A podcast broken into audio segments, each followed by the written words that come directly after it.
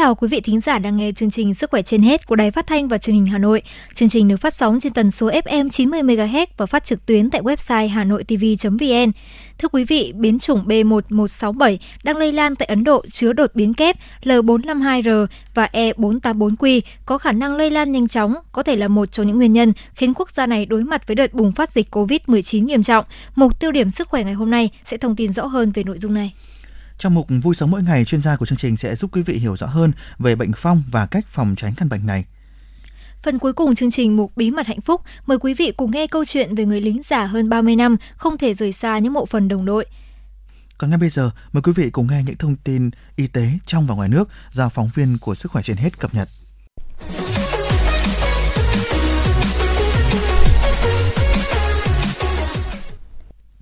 Thưa quý vị, tại trụ sở chính phủ, Thủ tướng Phạm Minh Chính đã chủ trì cuộc họp về công tác phòng và chống dịch COVID-19.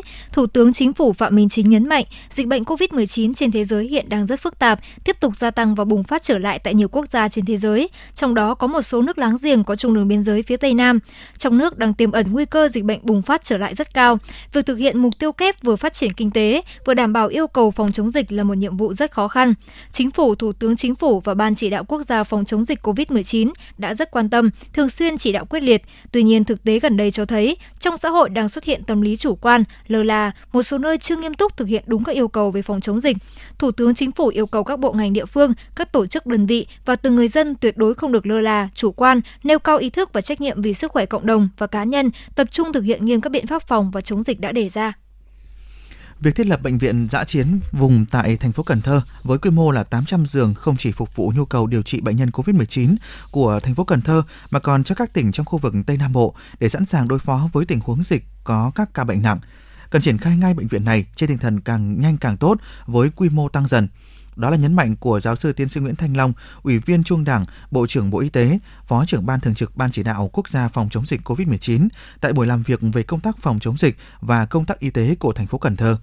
Theo Bộ trưởng Nguyễn Thanh Long, vấn đề trọng tâm và quan ngại hiện nay đối với khu vực Tây Nam Bộ, trong đó có thành phố Cần Thơ, là nếu xuất hiện ca bệnh lây nhiễm COVID-19 tại cộng đồng, các địa phương sẽ phản ứng lung túng hơn trong cách điều trị, cách ly, bởi lâu nay các ca bệnh ở khu vực này chủ yếu là ca nhập cảnh được phát hiện trong các khu cách ly. Bộ trưởng Bộ Y tế Nguyễn Thành Long cho biết, trong thời gian qua, Ban chỉ đạo quốc gia và Bộ Y tế liên tục có những cảnh báo với việc có thể xuất hiện đợt dịch thứ tư ở Việt Nam. Đây là nguy cơ hiện hữu và dịch lần sau thường tàn khốc hơn lần trước. Tuy nhiên, thời điểm này vẫn có một bộ phận người dân lơ là, mất cảnh giác với việc phòng chống lây nhiễm COVID-19, không tuân thủ khuyến cáo 5K của Bộ Y tế, đặc biệt không đeo khẩu trang, khử khuẩn. Nếu để xảy ra dịch tại khu vực này sẽ ảnh hưởng mọi mặt từ an sinh xã hội đến phát triển kinh tế. Thời điểm này các địa phương cần lưu ý thực hiện đúng, thực hiện nghiêm, có hiệu quả các chỉ đạo liên quan đến công tác phòng và chống dịch COVID-19 của chính phủ và Thủ tướng Chính phủ, nêu cao vai trò trách nhiệm của người đứng đầu đối với phòng chống dịch COVID-19 tại các địa phương, đẩy mạnh tuyên truyền, khuyến cáo người dân không lơ là, mất cảnh giác trong phòng và chống dịch, thực hiện yêu cầu 5K, thực hiện khai báo y tế tự nguyện. Việc thiết lập phòng hồi sức tích cực ICU trong bệnh viện giã chiến vùng là cần thiết. Bộ trưởng Bộ Y tế yêu cầu bệnh viện trợ rẫy phối hợp với các đơn vị liên quan thiết lập phòng ICU này có tính toán đến khả năng mở rộng. Theo Phó Giáo sư Tiến sĩ Lương Ngọc Khuê, Cục trưởng Cục Quản lý Khám chữa bệnh, Phó trưởng Ban Tiểu ban Điều trị, Ban Chỉ đạo Quốc gia phòng chống dịch COVID-19. Đây là chỉ đạo hết sức quyết liệt của Bộ trưởng Bộ Y tế với công tác phòng chống dịch trên địa bàn của khu vực Tây Nam Bộ. Bộ Y tế đã chỉ đạo Bệnh viện Trợ Rẫy xây dựng bệnh viện giã chiến tại Hà Tiên, Kiên Giang. Hiện nay, bệnh viện này sắp đưa vào hoạt động. Tuy nhiên, với đặc thù của khu vực có nguy cơ cao, do đó bệnh viện giã chiến vùng tại thành phố Cần Thơ sẽ là tuyến điều trị bệnh nhân COVID-19 cao nhất, phải xử lý được các ca bệnh nặng, nguy cấp và thực hiện công tác chỉ đạo điều trị cho các địa phương khác. Bệnh viện giã chiến vùng sẽ là cánh tay nối dài của Bộ Y tế, của Bệnh viện trợ rẫy trong điều trị. Nhiệm vụ số 1 của Bệnh viện giã chiến vùng là thiết lập khoa cấp cứu có khả năng sử dụng kỹ thuật tim phổi nhân tạo ECMO cũng như các kỹ thuật cấp cứu về tim mạch, hô hấp và truyền nhiễm, cũng như phối hợp với các chuyên khoa cận lâm sàng khác để có thể đáp ứng nhu cầu điều trị cho bệnh nhân COVID-19 nặng. Trước tình hình dịch bệnh trong nước và trên thế giới như hiện nay, nguy cơ bùng phát dịch tại Hà Nội là rất cao. Chính vì vậy, đồng chí Trử Xuân Dũng, Phó Chủ tịch Ủy ban nhân dân thành phố Hà Nội đề nghị nâng mức cảnh báo nguy cơ bùng phát dịch lên mức độ cao. Cùng với đó, các địa phương, các sở ngành tiếp tục quán triệt thực hiện nghiêm và siết chặt các biện pháp phòng và chống dịch. Đặc biệt các đoàn kiểm tra của thành phố, các sở ngành địa phương cần tăng cường kiểm tra và xử phạt nghiêm vi phạm trong phòng và chống dịch. Công tác kiểm tra tập trung vào việc thực hiện nghiêm yêu cầu 5K của Bộ Y tế, nhất là đeo khẩu trang bắt buộc tại nơi công cộng, tại các sự kiện kiện có tập trung đông người, trên các phương tiện giao thông công cộng, các cơ quan, đơn vị, tổ chức doanh nghiệp thường xuyên tự đánh giá việc thực hiện các yêu cầu, biện pháp phòng và chống dịch, cập nhật kết quả tự đánh giá trên hệ thống bản đồ chống dịch. Bên cạnh đó, thường xuyên kiểm tra, đôn đốc việc thực hiện các biện pháp phòng, chống dịch trong phạm vi và trên địa bàn quản lý, nhất là tại các cơ sở y tế, trường học, cơ sở du lịch, cơ sở sản xuất, chợ, siêu thị, sân bay hay bến xe. Phó giáo sư tiến sĩ Đào Xuân Cơ, Phó Giám đốc Bệnh viện Bạch Mai, Tổng thư ký Hội Hồi sức cấp cứu và chống độc Việt Nam, một trong những chuyên gia đầu ngành về hồi sức cấp cứu, đã tham gia tư vấn điều trị thành công cho nhiều ca mắc COVID-19 nặng ở nước ta khẳng định, chỉ có tiêm phòng vaccine và phải đạt trên 70% dân số được tiêm thì chúng ta mới tạo được miễn dịch cộng đồng. Tại Việt Nam, Bộ Y tế đã và đang tổ chức công tác tiêm chủng vaccine để phòng COVID-19 rất khoa học và phù hợp với thực tiễn của đất nước chúng ta đã có các văn bản hướng dẫn chi tiết, tập huấn quy trình tiêm chủng sâu rộng đến tận các cán bộ y tế cơ sở. Công tác truyền thông cũng rất tích cực để người dân hiểu mục đích, tầm quan trọng của việc tiêm phòng vaccine COVID-19. Người dân cũng có thể dễ dàng tự phát hiện các triệu chứng, biểu hiện bất thường sau khi tiêm vaccine để đi khám và được xử lý kịp thời. Đặc biệt trong công tác xử trí, các phản ứng sau tiêm nếu có, chúng ta đã có sự phối hợp chặt chẽ từ y tế cơ sở đến với các bệnh viện thông qua hình thức trực tuyến vào bất kỳ thời gian nào và hình thức trực tiếp để các chuyên gia y tế đầu ngành có thể hướng dẫn xử trí phù hợp nhất. Vì vậy, người dân hãy yên tâm tiêm vaccine phòng COVID-19. Thủ tướng Ấn Độ Modi đã thừa nhận nước này đang bị rung chuyển bởi cơn bão COVID-19 trong bối cảnh số ca mắc mới và tử vong do COVID-19 tại Ấn Độ liên tục phá kỷ lục. Trong một bài phát biểu trên đài phát thanh Ấn Độ, Thủ tướng Ấn Độ Narendra Modi cho biết, chúng ta tự tin, tinh thần phấn chấn sau khi ứng phó thành công cho làn sóng dịch COVID-19 đầu tiên, nhưng cơn bão này đã làm rung chuyển đất nước. Thủ tướng Ấn Độ cũng kêu gọi tất cả công dân đi tiêm chủng và duy trì thái độ thận trọng với đại dịch. Các bệnh viện ở Delhi và trên khắp đất nước đang từ chối tiếp nhận bệnh nhân do hết giường bệnh và cạn kiệt oxy y tế. Chính quyền của Thủ tướng Modi đang phải đối mặt với những lời chỉ trích rằng họ đã mất cảnh giác vào đầu năm nay, cho phép các cuộc tụ tập tôn giáo và chính trị lớn diễn ra khi các ca bệnh ở Ấn Độ giảm xuống dưới 10.000 ca mỗi ngày và không có kế hoạch tăng cường hệ thống chăm sóc sức khỏe. Các bệnh viện và bác sĩ đã đưa ra thông báo khẩn cho biết rằng họ không thể ứng phó với tình trạng bệnh nhân gia tăng chóng mặt. Ấn Độ, đất nước 1,3 tỷ dân, đã ghi nhận khoảng hơn 18 triệu ca mắc, trong đó gần 200.000 ca tử vong do dịch COVID-19. Khu vực Đông Nam Á, tình hình dịch bệnh đang ở mức báo động đỏ với số ca mắc mới COVID-19 cao chưa từng thấy. Lào liên tiếp ghi nhận số ca mắc mới tăng mạnh và có xu hướng lan rộng. Trong 6 ngày qua, số ca mắc COVID-19 cộng đồng tại Lào đã tăng gấp hơn 6 lần tổng số ca mắc COVID-19 trong năm 2020. Biến thể của virus SARS-CoV-2 đến từ Anh được cho là nguyên nhân chính khiến dịch COVID-19 tại Lào lan rộng ra nhiều tỉnh thành. Chính phủ của Lào tuyên bố phong tỏa tỉnh Luang Prabang từ 6 giờ cùng ngày cho tới ngày 5 tháng 5. Tại Campuchia, dịch COVID-19 lan ra hầu khắp tỉnh thành. Theo trưởng diện đại diện Tổ chức Y tế Thế giới WHO tại Campuchia, bà Lee Ailan, biến thể mới là B117 có khả năng lây nhiễm rất nhanh, nguy cơ tử vong cao nhưng lại rất nhiều trường hợp nhiễm bệnh không có triệu chứng rõ ràng. Điều này dẫn đến xét nghiệm chậm trễ là nguyên nhân gây ra bùng phát dịch bệnh COVID-19 tại Campuchia. Một số nghiên cứu cho thấy hai đột biến chính trong biến thể B1617 có thể trốn tránh hệ thống miễn dịch, bởi vậy vaccine COVID-19 có thể vẫn có tác dụng chống lại B1617 nhưng kém hiệu quả hơn một chút. Cũng có những dấu hiệu cho thấy những người đã mắc COVID-19 có thể bị tái nhiễm với biến thể này, đặc biệt khi khả năng miễn dịch tự nhiên của họ suy yếu theo thời gian. Tình trạng tái nhiễm có thể là nguyên nhân thúc đẩy đợt dịch bùng phát COVID-19 thứ hai tại Ấn Độ.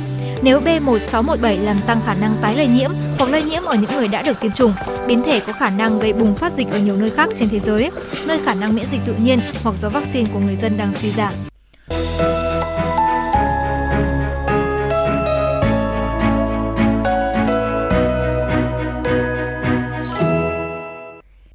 Thưa quý vị và các bạn, khi dịch COVID-19 đang hoành hành dữ dội tại Ấn Độ, người ta đang đi truy tìm và lý giải các nguyên nhân để dập dịch, trong đó có các loại biến thể kép mang ký hiệu là B1617. Biến thể B1617 bị nghi ngờ chứa những đột biến tạo khả năng lây nhiễm cao hơn, đồng thời cũng trở nên thông minh hơn để kháng được các loại vaccine ngừa COVID-19 hiện nay.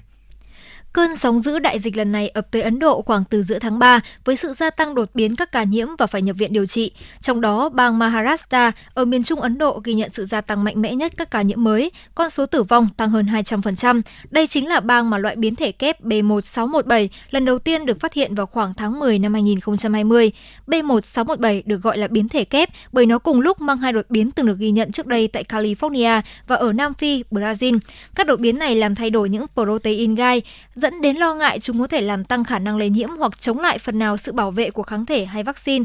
Việt Nam đã và đang có sự chuẩn bị khẩn trương trước những thông tin rất đáng lo ngại từ biến thể virus tại Ấn Độ. Về tốc độ lây lan và biến thể mới của virus SARS-CoV-2 tại Ấn Độ, giáo sư tiến sĩ Đặng Đức Anh, Viện trưởng Viện Vệ sinh Dịch tễ Trung ương cho biết. Biến thể mới xuất hiện ở Ấn Độ là biến thể à, B.1.617. Cái biến thể này thì có những cái một vài cái đột biến mà có ảnh hưởng đến cấu trúc của cái Ờ, kháng nguyên protein S.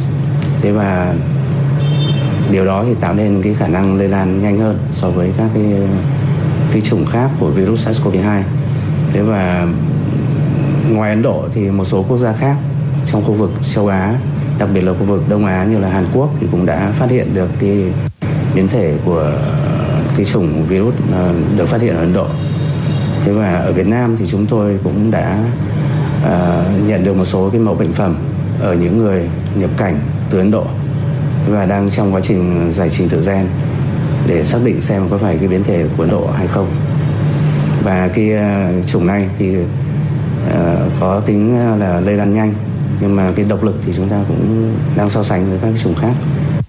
Nhiên, các bác sĩ cho rằng còn quá sớm để có thể kết luận biến thể kép B1617 là nguyên nhân khiến đợt dịch tại Ấn Độ hoành hành đến như vậy, đặc biệt nếu biến thể có sức lây lan mạnh mẽ, vì sao nó được phát hiện từ tháng 10 năm 2020 nhưng đến giữa tháng 3 năm 2021 mới bùng phát. Việc phát hiện các biến thể mang đột biến kép từ 6 tháng trước khi đợt dịch lần này bùng phát tại Ấn Độ khiến giới y tế cho rằng ngay cả khi có mối liên hệ giữa loại đột biến này và sự gia tăng số ca nhiễm cũng không thể phủ nhận một thực tế chính tâm lý thờ ơ của nhiều người với đại dịch. Vội nghĩ đại dịch đã qua đi để bỏ khẩu trang tụ tập hay hội hè. Phải chịu trách nhiệm cho làn sóng dịch đang hoành hành hiện nay, giáo sư tiến sĩ Đặng Đức Anh đã nói. Tỷ lệ mắc Ấn Độ rất là cao bởi vì uh, họ hơi bị chủ quan trong quá trình phòng chống dịch tụ tập rất đông người và tạo điều kiện cho virus à, lây lan nhanh thứ hai là cái uh, số ca mắc nó quá lớn cho nên là quá tải so với cái hệ thống y tế của Ấn Độ thế và việc chữa trị điều trị không kịp thời do vậy có những ca tử vong xảy ra. Thế còn đối với các nước khác thì chúng ta thấy là uh, họ có thể có những cái điều kiện phòng chống dịch tốt hơn hoặc là điều kiện chữa trị tốt hơn. Ví dụ như ở Hàn Quốc cũng có cái chủng Ấn Độ nhưng mà cái số lượng người mắc cũng không nhiều và cái không có cái báo cáo về số ca tử vong. Do vậy cho nên chúng tôi thấy là cái uh, độc tính của cái chủng này thì chắc là cũng tương tự như các cái chủng virus SARS-CoV khác. Cho đến nay, kết quả nghiên cứu đều cho thấy các loại vaccine COVID-19 hiện hành đều có thể ngừa được những biến thể này. Tuy nhiên, việc tuân thủ nghiêm ngặt và tăng cường biện pháp phòng dịch như tiêm chủng, tránh tụ tập nơi đông người, đeo khẩu trang, rửa tay là điều cần thiết để hạn chế sự lây lan của virus.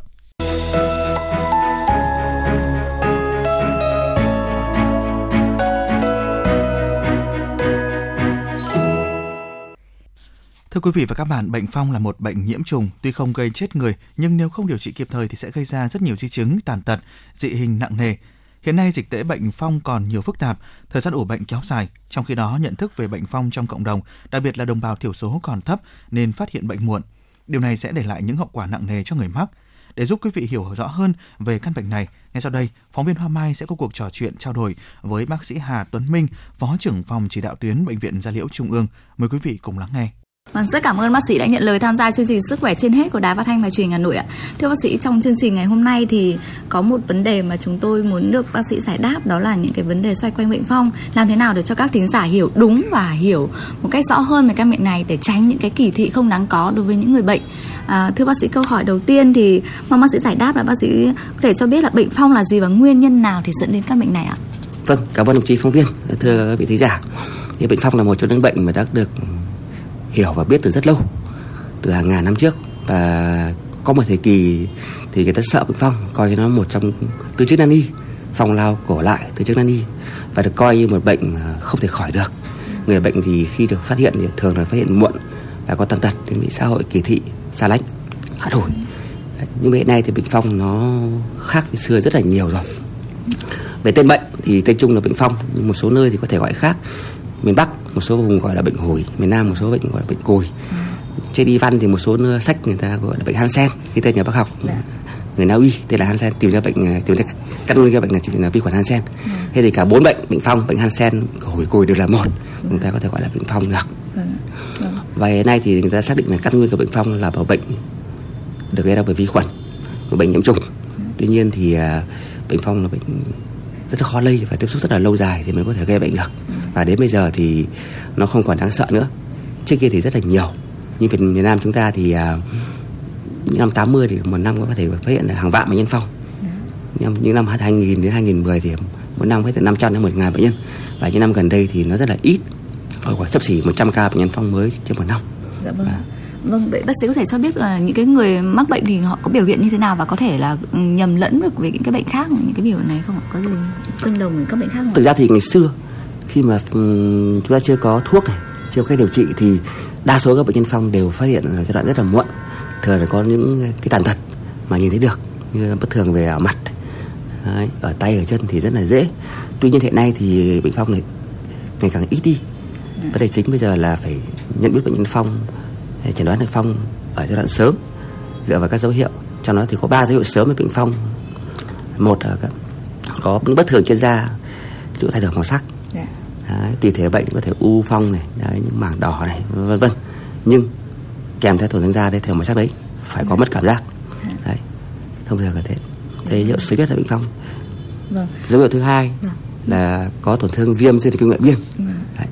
dấu hiệu thứ ba là phải tìm thấy trực khuẩn phong tại thương tổn da và thần kinh nếu có một trong ba dấu hiệu trên thì có thể chẩn đoán bệnh nhân phong được dạ vâng ạ À, cái vi khuẩn mà bác sĩ vừa nói để gây ra bệnh phong thì nó thường ừ, có ở đâu ạ? Và có phải là ở mọi nơi thì đều có thể xuất hiện cái vi khuẩn này không? Ờ, vi khuẩn phong thì nó có điều rất là đặc biệt. Nó có ái tính với da và dây kinh ngoại biên và đặc biệt nữa là nó thích hợp nhất ở phát triển ở nhiệt độ lạnh. Khoảng ba ba đến ba tư độ là phát triển tối nhất. Ừ. cho nên những vị trí mà hay gặp như ở trên da này ừ. ở dái tai này ở niêm mạc mũi miệng một số chỗ khác có thể gặp nhưng mà ít gặp hơn. Đa số là trên da ừ, ở các nó có mang tính vùng miền không ạ hay là hoặc là ở những cái vùng nông thôn hoặc là vùng thành thị thì nó có cái tỷ lệ bệnh nó còn khác nhau không? thực ra thì cái yếu tố vùng miền không quan trọng có nhất là yếu tố về về sự phát triển ừ. vùng nào mà càng nghèo càng lạc hậu như ở châu phi này như ở nam mỹ này như ở ấn độ chẳng hạn có rất nhiều mình thì bây giờ ngày xưa thì nhiều bây giờ thì ít rồi vâng. hiện nay ở việt nam thì bệnh phong chủ yếu ở hai khu vực một là miền trung tây nguyên như là gia lai công tum mỗi năm hàng chục bệnh nhân phong mới dạ.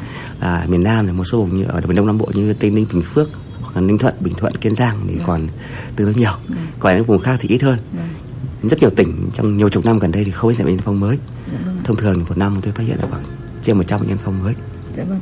À, vậy điều trị cho bệnh phong thì hiện nay thì có những cái thay đổi như thế nào so với trước kia và nếu như mà không được điều trị thì bệnh nhân phong có thể để lại những cái dư chứng như thế nào? Ừ, có ba mốc. Vâng. Mốc đầu tiên là năm 1941 trở về trước thì không có thuốc điều trị phong. Vâng. Người ta thường điều trị bằng uống muối của một số kim loại nặng như vàng, trì, thủy ngân chẳng hạn. Ừ. Thế thì người ta sẽ chết nhiễm độc trước khi khỏi bệnh phong. Ừ. Và cái thứ hai là gì ạ? Từ 1941 trở lại đây thì à, đến năm 1981 tức là chưa có đa hóa trị liệu phong thì áp dụng điều trị phong bằng đơn hóa trị liệu bằng uống DDS với liều 100 mg một ngày trong khoảng 5 năm liên tục thế thì tỷ lệ khỏi bệnh cũng tương đối cao tuy nhiên mà thì thời gian điều trị nó quá dài và có một số trường hợp mà nó không thể khỏi hẳn được hoặc là kháng thuốc. May mắn nhất từ năm 1981 đến giờ thì chúng ta có phác đồ đa hóa trị liệu của thế, thế giới. Thì 100 bệnh nhân phong ừ, phát hiện đều đa hóa trị liệu. Phong thì có hai thể thể nhiều vi khuẩn và thể ít vi khuẩn. Đối với thể vi, ờ, ít vi khuẩn thì chúng ta điều trị bằng hai loại thuốc. Thời gian điều trị là 6 tháng. Ờ, ờ, thể nhiều vi khuẩn chúng ta điều trị bằng ba loại thuốc trong vòng 12 tháng điều trị sau điều trị xong thì thể ít vi khuẩn hay có phong thể nhẹ thì sẽ được giám sát trong vòng 3 năm phong thể nặng thì nhiều vi khuẩn thì sẽ được giám sát trong vòng 5 năm vâng và việc điều trị bệnh phong thì có khó khăn gì uhm, rất là dễ à. phong thì có được thuốc điều trị để cấp miễn phí à. điều trị tại nhà vâng. và rất đơn giản vâng. Vâng. và có khả năng là khỏi hoàn toàn chắc chắn là khỏi hoàn toàn vâng à, nếu như mà những cái bệnh nhân phong mà không biết đến bệnh của mình hoặc là không điều trị thì cái di chứng nặng nhất có thể gặp phải là gì ạ? Ừ, cái đắt hết của bệnh phong khi phát hiện muộn hoặc là điều trị không đúng không đầy đủ là tàn tật. À, thì tật. chính những tàn tật này thì làm cho người ta quan niệm tàn tật tức là cụ thể là như thế nào? Mức độ tàn tật như thế nào? Ông tàn tật thì tôi chia làm ba loại. Độ không tức là không có tàn tật. À. độ một tức là chỉ có mất cảm giác đơn thuần thôi. À. Đấy, là về tàn tật độ hai là cái nặng nhất là có những tàn tật và những dị hình mà có thể nhìn thấy được bằng mắt thường ở mặt hay gặp nhất là dụng lông mi này đấy có thể mắt thỏ này, mắt không không kín được này để sập cầu mũi mũi này đấy biến dạng nhiều hơn. Ở tay ở chân thì có thể có cò này cụt rụt thậm chí mất cả bàn tay ở chân cũng thế. Thế là chính vì thế những những trường hợp này thì làm cho người ta rất là ghê sợ bệnh phong. Và một điều nữa là khi bàn tay bàn chân của bệnh nhân phong mất cảm giác ấy, thì người ta sờ vào cái vật nóng hoặc những vật sắc nhọn người ta không có cảm giác đau hoặc là còn nóng lạnh. Thì sẽ gây rất nhiều cái tật thứ phát nhưng có thể có vết bỏng người ta không biết thì vết xây xác và nhiễm trùng hay đặc biệt ở bàn chân ý, thì có thể có cái lét độc đáo mà điều trị rất là lâu mới khỏi được. Một tháng đổi một lần. Còn trường đặc biệt như bệnh nhân ở xa cái gì đó thì có thể hai đến ba tháng nhân thoát thuốc một lần nhưng với điều kiện phải có giám sát điều đầu tiên là tháng Vâng ạ. À, như bác sĩ chia sẻ ở phần đầu đó là cái bệnh nhận phong này thì rất khó lây. Thế tuy nhiên thực tế hiện nay thì nhiều người nghĩ đến bệnh phong thì vẫn cảm thấy rất là sợ và thậm chí vẫn có tư tưởng kỳ thị. Vậy bác sĩ có thể nói rõ cụ thể về cái cái cơ chế lây của cái bệnh phong này như thế nào ạ? Bệnh phong là bệnh do vi khuẩn. Nó là bệnh lây nhưng rất khó lây. Về đường lây truyền thì bệnh phong lây trực tiếp từ người bệnh sang người lành qua da và niêm mạc và xây sát và phải tiếp xúc rất là lâu dài thì mới có khả năng lây. Và thông thường thì cái thể nhiều vi khuẩn chưa điều trị thì có khả năng lây lan mạnh. Còn những thể khác thì rất là ít. Thì vì có rất nhiều yếu tố làm cho bệnh phong khó lây. Trong đó thì có bằng này cái chúng tôi có thể kể. Một là cơ thể chúng ta đều có sức đề kháng. Trực khuẩn phong cũng như tất cả các loại vi sinh vật gây bệnh khác. Để xâm nhập vào cơ thể vật chủ và gây bệnh thì nó cần phải có số lượng và đủ, đủ lớn mới còn năng gây bệnh. Đấy. Vâng. vì à. đây là những người mà khỏe mạnh thì rất khó khả năng gây bệnh. Vâng. đấy vấn đề thứ hai là sức sống của chuột khuẩn phong nó rất là kém. Sau khi bài tiết ra khỏi cơ, cơ thể người ra khỏi môi trường nó sống được khoảng vài ba tiếng thôi. Ừ. nó không rất là yếu. Ừ. và dưới tác dụng của những chất sát khuẩn thông thường thì chuột khuẩn phong hoàn toàn bị tiêu diệt. Dạ. Một điều hết sức quan trọng trong bệnh phong tức là vi khuẩn phong nó nhân rất là chậm. Một chu kỳ nhân đôi từ một con vi khuẩn thành hai con vi khuẩn phân chia đấy thì nó mất khoảng độ 12 đến 13 ngày. À. chính vì thế nên thời gian ờ, ủ bệnh nó rất là chậm. Ừ. trung bình theo bệnh của bệnh phong khoảng độ 3 đến 5 năm có nhiều trường hợp thì um, đến 10 năm hoặc 20 năm. Vâng. Đấy. còn thế này thì cũng rất là may mắn trong số thuốc điều trị phong thì chúng ta có rifampicin.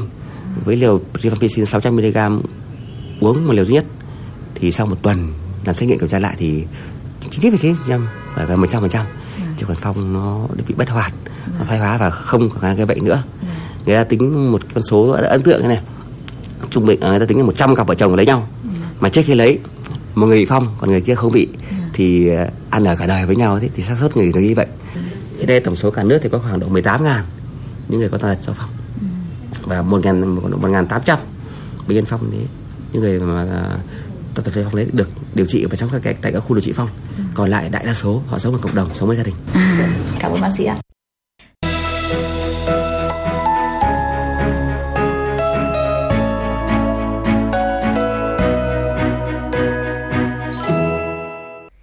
quý vị và các bạn, với bước chân tập tễnh, chậm rãi ở tuổi xế chiều, có một người cựu chiến binh mỗi ngày vẫn lặng lẽ, lần bước qua từng ngôi mộ, tỉ mỉ nhổ từng cây cỏ dại, lau từng vết bụi phủ mờ trên những tấm bia. Đó là câu chuyện về người cựu chiến binh Lê Văn Cư, sinh năm 1948 ở xã Vạn Trạch, huyện Bố Trạch, tỉnh Quảng Bình sinh ra khi đất nước chìm trong khói lửa chiến tranh năm 1968 khi vừa tròn 20 tuổi. Chàng trai Lê Văn Cư lên đường nhập ngũ tham gia vào đoàn 559 bộ đội Trường Sơn với nhiệm vụ lái xe. Trong hơn 8 năm chiến đấu, thực hiện nhiệm vụ vận tải trên tuyến đường Trường Sơn huyền thoại, người lính vận tải trẻ đã hăng hái tham gia vận chuyển bộ đội, vũ khí, đạn dược phục vụ chiến trường. Năm 1976, ông Cư xuất ngũ trở về sống một cuộc sống bình dị trên mảnh đất quê hương Tại đây ông gặp gỡ bà Trương Thị Lệ, một nữ thanh niên sung phong cũng vừa trở về sau những ngày chiến đấu trên chiến trường. Hai người có tình cảm nên nghĩa vợ chồng rồi có với nhau năm người con. Đi qua những ngày tháng khốc liệt của chiến tranh, hơn ai hết, vợ chồng người cựu chiến binh Lê Văn Cư cảm nhận rõ sự hy sinh, mất mát mà chiến tranh để lại. Ông là bệnh binh chịu ảnh hưởng chất độc da cam, vợ ông cũng là thương binh, bị thương khi đang chiến đấu trên tuyến đường 16 thống nhất. Cũng bởi vậy mà trong tâm trí của ông Lê Văn Cư luôn khắc khoải về những người đã hy sinh vì nền độc lập dân tộc. Chưa bao giờ ông vơi đi nỗi đau khi chứng kiến các đồng đội của mình ngã xuống. Để phủ lấp khoảng trống ấy, ông Cư đã quyết định dành quãng thời gian còn lại của cuộc đời để chăm sóc những mộ phần tại nghĩa trang liệt sĩ Thọ Lộc, xã Vạn Trạch, huyện Bố Trạch. Công việc quản trang này cũng gắn bó với ông Cư hơn 30 năm nay. Chọn nghĩa tình đồng đội, nghĩa trang liệt sĩ Thọ Lộc nằm giữa một rừng thông xanh mát, là nơi yên nghỉ của 563 liệt sĩ, là những người con của Quảng Bình và mọi miền đất nước đã hy sinh trong thời kỳ kháng chiến chống Mỹ khi đang tham gia chiến đấu trên cung đường Hồ Chí Minh. Ông cứ tâm sự, tôi cũng là một người lính, cũng từng chiến đấu và chứng kiến những hy sinh, mất mát trên chiến trường. Với tôi, sống sót trở về đã là điều may mắn bởi nhiều đồng đội đã ngã xuống, nhiều người vẫn còn nằm lại ở đâu đó. Tôi muốn làm một việc gì đó cho đồng đội của tôi, cho những người đã hy sinh. Vì vậy tôi quyết định làm quản trang của nghĩa trang liệt sĩ này. Tôi muốn chăm sóc mộ phần của các liệt sĩ, chọn nghĩa tình đồng đội nốt quãng đời còn lại của mình. Đối với người dân tại xã Vạn Trạch, hình ảnh về người cựu chiến binh già Lê Văn Cư hàng ngày vẫn miệt mài chăm sóc những hàng mộ ở nghĩa trang liệt sĩ Thọ Lộc đã là điều không còn xa lạ. Với bước chân tập tễnh, chậm rãi ở tuổi xế chiều, người cựu chiến binh ấy mỗi ngày vẫn lặng lẽ lần bước qua từng ngôi mộ, tỉ mỉ nhổ từng cây cỏ dại, rồi lau từng vết bụi phủ mờ trên những tấm bia. Ông Hoàng Thanh Hoài, Phó Chủ tịch Ủy ban nhân dân xã Vạn Trạch cho hay, ông Lê Văn Cư nhận làm quản trang nghĩa trang liệt sĩ Thọ Lộc từ năm 1990. Việc làm của ông đã được chính quyền và người dân xã Vạn Trạch rất ghi nhận. Hơn 30 năm quản gia nghĩa trang, thanh niên sung phong Thọ Lộc Lê Văn Cư quét dọn, chăm sóc nơi yên nghỉ của những người lính. Những nén nhang ông thắp trên mộ đồng đội như giúp ông níu kéo thời gian dừng lại. Ông nói, cho các anh, các chị cứ trẻ mãi tuổi 18, đôi mươi" như thủa nào bám đường, bám trọng điểm, bảo đảm an toàn cho từng chuyến xe qua. Hơn 30 năm làm công việc này, ông cứ chưa từng có ý định từ bỏ. Càng làm, ông càng muốn gắn bó nhiều hơn. Ông muốn chăm sóc mộ phần các liệt sĩ để chọn nghĩa tình đồng đội nốt quãng đời còn lại của mình. Quý vị và các bạn vừa được lắng nghe chương trình Sức khỏe trên hết của Đài Phát thanh và Truyền hình Hà Nội. Thân ái chào tạm biệt.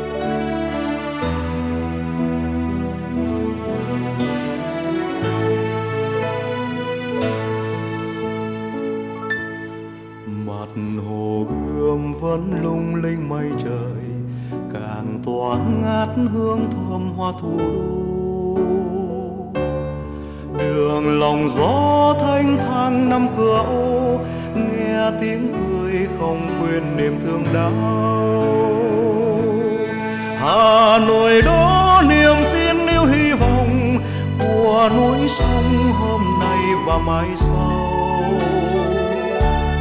Chân ta bước lòng ung dung tự hào, kìa nồng pháo vẫn vươn lên trời cao. Ơi đông đô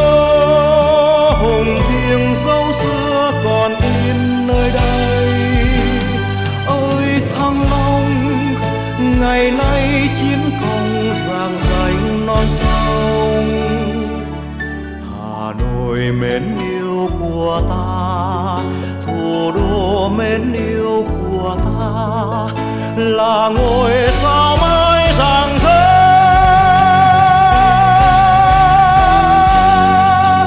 Sáng soi bóng đêm trường sơn lắng trong nước sông kiều long. Nhà nâng bước chân hành quân, dệt nên tiếng ca. Át te.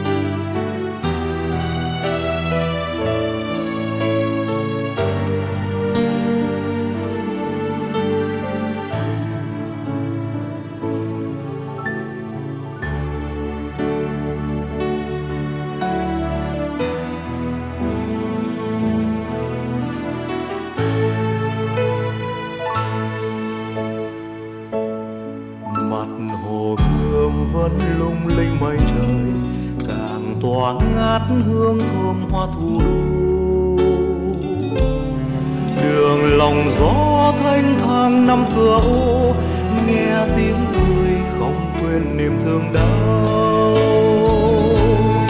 Hà nội đó niềm tin yêu hy vọng qua núi sông hôm nay và mai sau. Chân ta bước lòng ung dung tự hào, kìa nồng pháo vẫn vươn lên trời cao. Đông đô, hùng thiêng dấu xưa còn in nơi đây. Ơi thăng long, ngày nay chiến công giang danh non sông hà nội mến yêu của ta, thủ đô mến yêu của ta. Là ngôi sao mãi